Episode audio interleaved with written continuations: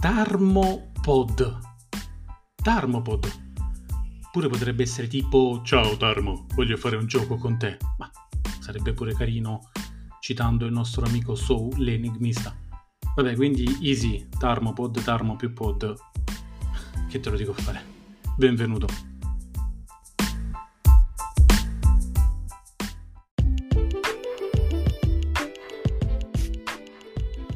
Ciao a tutti e benvenuti, io sono Tarmago Effita, oggi parliamo di ManaTrader Series perché finalmente sono Pauper. Qui con me ho il vincitore, quindi il campione in carica dell'anno scorso, Cristo Risorto. Ciao Nicolò, benvenuto. Ciao Tarmo. Vai, parla pure, vai. Oggi parleremo delle ManaTrader Series che finalmente sono tornate. Infatti. Vi racconterò come ho trionfato l'anno scorso con un po' di skill, ma soprattutto con tanta chiappa. Sì, importantissimo in Magic. Sì, lo skill va alla stessa velocità delle chiappe. Prima però di parlare del tuo cammino che l'anno scorso hai fatto con Ubifate, Decca ad oggi purtroppo scomparso, spieghiamo velocemente come si giocano le ManaTrader Series, che è appunto un torneo gratuito di ManaTraders che ti permette di partecipare con qualsiasi tipo di abbonamento che tu abbia, sia quello gratuito, quello da 0 euro al mese, sia da quello di $100 al mese, e ovviamente in base al tuo abbonamento vincerai anche un premio diverso. Poi ovviamente vi lascerò il link del sito e vi andrete a leggere tutto. Quindi si compone in tre parti. La prima parte di qualifica. Esatto. Vuol dire, bisogna provare a qualificarsi tramite 10 partite che si fa in ladder, è gratuito per tutti. Basta accedere al sito e questo sito creerà delle amichevoli che noi andiamo a giocare.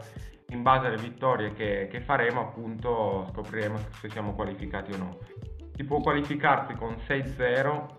Secco, oppure su 10 partite bisogna fare almeno 7 vittorie. Mm-hmm.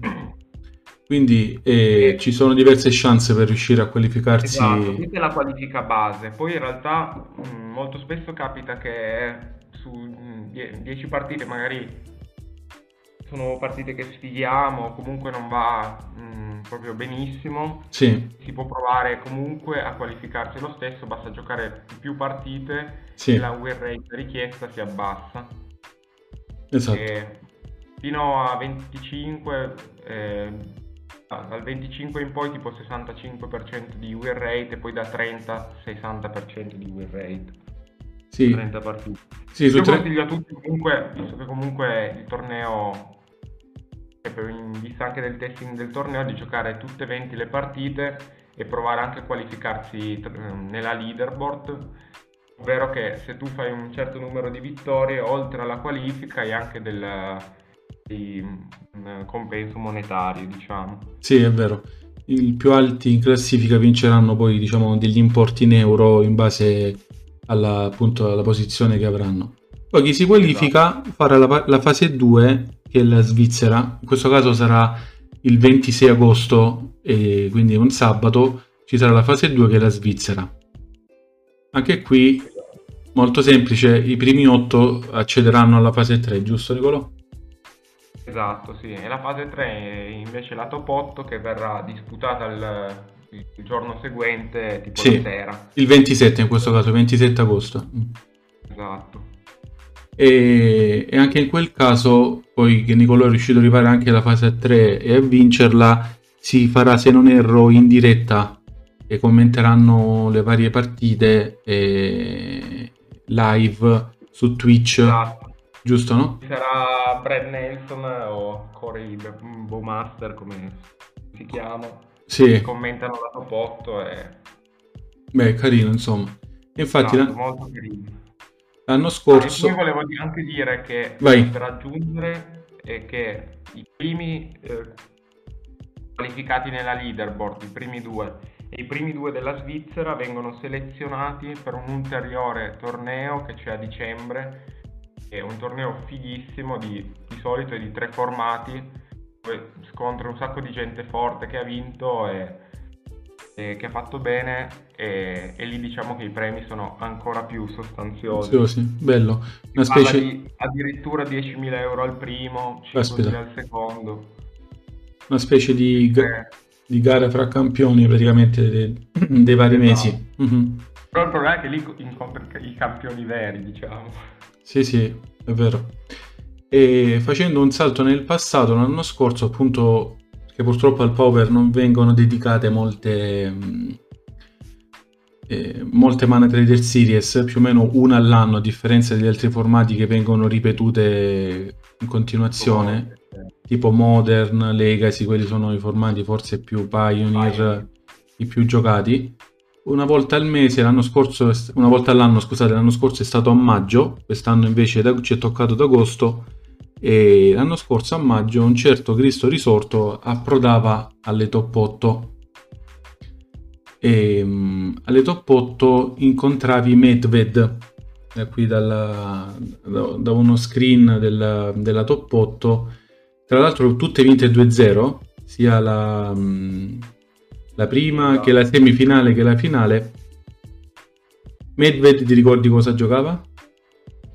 Sì, mi ricordo cosa giocava, anche perché ci avevo parlato anche dei giorni precedenti. Era un che stavo seguendo molto il Pauper e sapevo cosa giocasse, anche perché aveva fatto top 8 alla challenge della mattina, del sabato mattina, e giocava Mono Rosso Goblin, una lista che aveva fatto sì, tempi, è vero, non troppo diversa da questo Mono Rosso, leggermente diverso, con carte diverse, ma anche lì era molto esplosiva e molto, molto aggressiva. Ma io gli avevo chiesto di splittare i premi, perché comunque uno arriva lì, diciamo, vuole portarsi un po' più di grano in saccoccia, ma lui non ha accettato, e infatti abbiamo dovuto giocare. Meglio per te. Il meglio, perché la carta più forte ai tempi contro quel deck lì era l'Augure di Bolas, che metteva un 1-3 che bloccava bene il board e teneva molto la race. Io mi ricordo che tipo la prima partita ne ho visti due, lui non li ha mai più tolti, non riusciva ad attaccare con i pezzi a uno, infatti l'avevo messo molto in difficoltà. Mm-hmm. E poi la partita 2 mi ricordo che avevo aperto proprio una bella mano on the draw, però con i Serisir e Stutter, riuscito a stare open, ho scelto di non fare ninja di secondo, sono riuscito a fare Spell Stutter, che hanno tirato un pezzo, poi sono riuscito a sningiare, e anche quella partita lì aveva preso una bella piega. Sì. E sono riuscito poi a vincere 2-0. Sì. Poi vai direttamente alla semifinale, dopo aver vinto contro Medved, e incontri Ampuse1, un altro giocatore molto forte. Ampuse. È un giocatore che avevo già beccato in Svizzera, mi sembra. E giocava, Turbo Hog. Sì, solitamente gioca quello. Sì, gioca quasi sempre quello. E anche lì è stato abbastanza facile, il matchup non è... che ai tempi mi ricordo che era abbastanza polarizzato per fate, perché comunque tra counter e counter doppi, perché il problema è che ho giocato con Terror, è un bel matchup, però comunque spesso non riesci, se non parti proprio forte all'inizio, non riesci a counterare tutti i peschini perché hai 4 counterspell. Infatti invece la cosa positiva è che i counter potenzialmente ne hai 12 nel mazzo, perché oltre ai counterspell hai le fatine che quasi sempre counterano tutto quello che c'è a terra, perché comunque riempi il board e quindi hai abbastanza fate, e poi i ninja che ti riprendono le fatine, quindi metti non troppa pressione all'inizio, però comunque riesci a mantenere sempre abbastanza pressione per metterlo in difficoltà e avere sempre counter a disposizione. E quindi alla fine quel matchup l'unico modo che avevi per perderlo, uno dei pochi modi, era perdere di tempo, perché le partite vanno alla lunghissima. Sì, è vero. Quello era sicuramente un modo per perdere. Io poi non ero velocissimo a giocare, ai tempi avevo un PC anche lento, e mi ricordo che avevo sfiorato ho vinto tipo a due minuti di distanza. Sì. Beh, salvo. E poi... vai. Il bello della diretta. Nel frattempo vi ricordo che le ManaTrader Series si giocano su MTGO. Non l'avevamo specificato all'inizio, ma ovviamente per parteciparvi è necessario avere un account MTGO, che ovviamente l'account si fa scaricando l'applicazione e adesso attualmente non lo so, prima si pagava tipo $5 per giocare su MTGO, ti dava un lotto di carte, poi ovviamente potevi affittarle o acquistarle.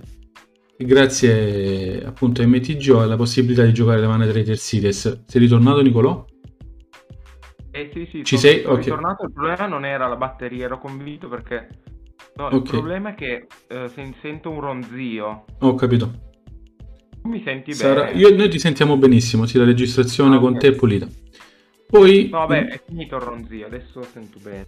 Benissimo. Allora, poi il nostro Nicolò, Cristo Risorto, approda alla finale. E io ho visto sia la semifinale che la finale e incontra a casa un altro giocatore, insomma, esperto, PAUPER. Molto forte, un giocatore giapponese, secondo me uno fra i più forti che potessi beccare alle ManaTraders. E lo becca in finale, tra l'altro pettinandolo 2-0, ma raccontaci appunto la finale che hai fatto contro casa. Ok, lui giocava a Famiglia. Sì, era famiglia. Che vediamo adesso.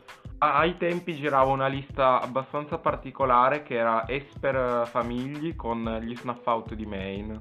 Sì. E, la lista in realtà, secondo me, era abbastanza chiodosa, infatti contro di noi pativo quasi di più la lista classica perché...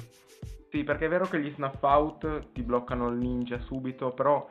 è difficile che lui veda subito le carte, subito gli Snuff Out per tenerti, diciamo. Era una lista un po' più, come dire, controllosa. Sì, molto spesso forse si incartava anche da sola, forse. Sì, esatto. E contro di noi in realtà io la preferivo perché comunque io giocavo 3 Monarchi. Una scelta abbastanza pazza, però comunque contro quel matchup lì fare monarca contro una lista un po' più controllosa ti garantiva veramente la vittoria, perché tra l'altro giocavo 3 monarchi e 3 rane, quindi rana e monarca stavano fuori da Snuff Out, quindi erano molto forti. Questo non era malvagia, esatto. Mi sembra pochi peschini, cioè aveva dei peschini in meno.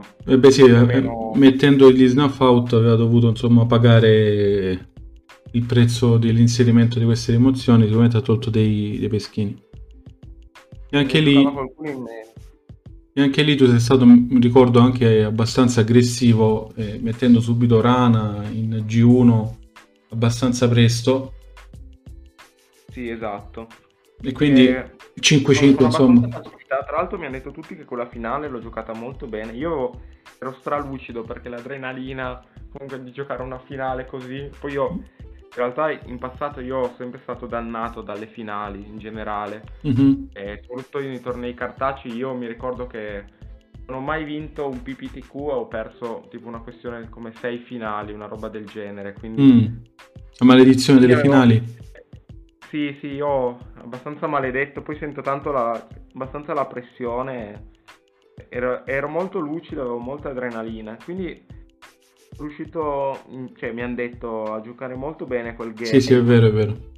Tipo non avevo fatto una fault subito sulle Modern Age, ho giocato meno aggressivo, però poi quando lui ha provato a scombare così io avevo tipo 2 Snuff Out in mano, non mi metteva in mano e quindi sei riuscito a spuntarla, insomma. Sì, sono riuscito a spuntarla. Poi in realtà in quel periodo avevo testato molto, cioè era un periodo che giocavo tanto a Magic, però poi non passavo gli esami all'università, quindi ho dovuto fare un po' dei compromessi. Beh sì, dai, almeno ti sei portato a casa una bella vittoria, insomma, le ManaTrader Series. Sì, è stato super soddisfatto. E poi vincerà 2-0. E ovviamente in quel periodo Ubifate era uno dei tier assoluti del formato e in mano ai giocatori giusti poi faceva degli ottimi risultati. Infatti lo abbiamo visto, insomma, tutte e tre le partite, compresa la finale, tutte e 2-0, il mazzo era veramente forte e Nicolò era preparato ad affrontare, insomma, i vari matchup che gli sono capitati, portandosi a casa ovviamente una bella cifra, perché ovviamente aveva un abbonamento ManaTraders. Anche in questo caso, se iniziate le partite cliccando su Play Match Now, lui ti dirà subito, se hai un abbonamento base di quelli da 0 euro praticamente, ti dirà: vedi che potrei vincere massimo tipo 500 euro, invece se hai l'abbonamento da $15 in su riuscirei a vincerne 5.000. quindi anche in questo caso okay, no, vorrei... no, meno 3.000. Quanto, scusami Nicolò? Io ho fatto 3.000, però comunque vada di... con qualche tassa così erano 2.008. ah sì sì. E adesso gli abbonamenti partono da $15, $39, $64 e $109. E ovviamente in base all'importo che andrete a pagare avrete più tics a disposizione per affittare un mazzo. Come dicevo prima nell'intramezzo che tu stavi controllando l'audio delle cuffie, per giocare alle ManaTraders bisogna giocarle su MTGO. Esatto. Sì. Quindi bisogna, insomma, se siete nuovi dell'applicazione, io lo sconsiglierei, anche penso anche tu Nicolò, o meglio giocate un po' di partite in amichevole prima di iniziare il torneo, perché comunque vada bisogna imparare l'interfaccia del programma, e soprattutto scegliete mazzi magari veloci tipo Barn, in modo tale da non dover fare troppi click. Esatto, perché come diceva prima Nicolò, contro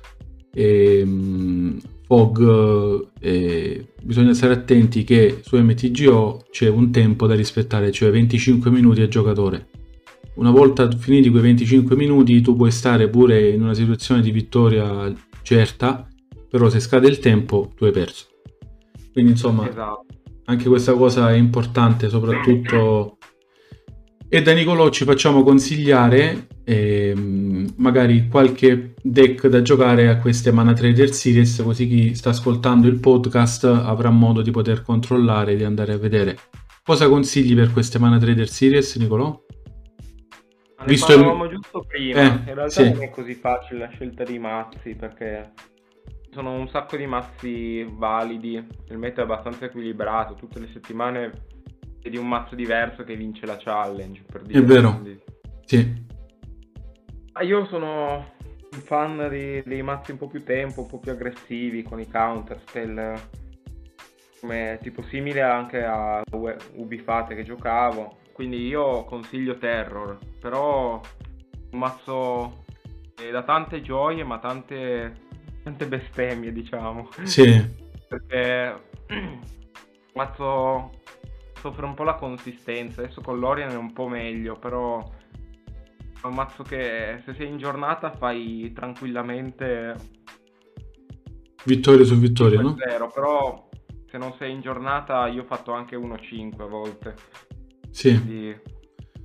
i deck più in forma sicuramente... Se vi sentite fortunati e ovviamente vi piace la tipologia, consiglio Terror di Mir Control. Ne sta bene dai top tier, almeno sulla carta. Sì. Se la gioca bene. Se no un mazzo, se volete la solidità, un mazzo abbastanza sempre lineare, perché dal power play e comunque dal un altro power level, consiglio comunque Boros Synthesizer, che credo che sia proprio l'eccellenza di mazzo solido, cioè alla fine gioca con poche terre e drop bassi. Sì. Comunque ha le rimozioni, può applicare pressioni. Certo. E insomma sì, è molto in forma Boros Synthesizer ed è molto giocato, basta guardare le ultime 2 challenge quanti Boros Synthesizer ci sono. È un mazzo, sì, insomma, Barn, esatto. Synthesizer, Affinity di Mir Control, forse sono questi 4 i più forti del formato adesso, pure G-Sky Ephemerate onestamente aggiungerei. Sì, forse per il meta è un buon mazzo, però io non lo non lo vedo come proprio un mazzo fortissimo. Nonostante il bello di giocare bianco-rosso è che hai una side veramente forte contro molti matchup. Invece B diciamo che ti devi un po' aggiustare, un po' di... migliora, però comunque non hai queste side importanti, soprattutto contro Affinity, Boros ha delle ottime risposte a differenza di Control, magari di Mir Control, che ne ha di meno forti, giustamente giocando il bianco. Esatto, un conto è counterare un artefatto, ma un conto è esiliarglielo magari, esatto. Molto molto forte. E bene, insomma, abbiamo fatto un racconto totale di questa tua avventura che hai fatto alle ManaTrader Series.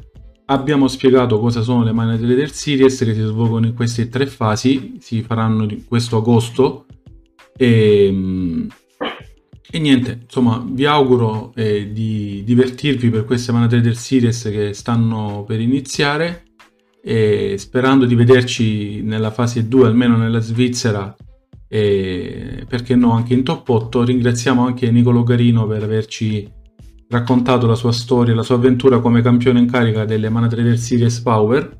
Grazie Nicolò. Grazie a te Tarmo. Bene, vi auguriamo buon Pauper e buone ManaTrader Series a tutti. Ciao ragazzi. Ciao.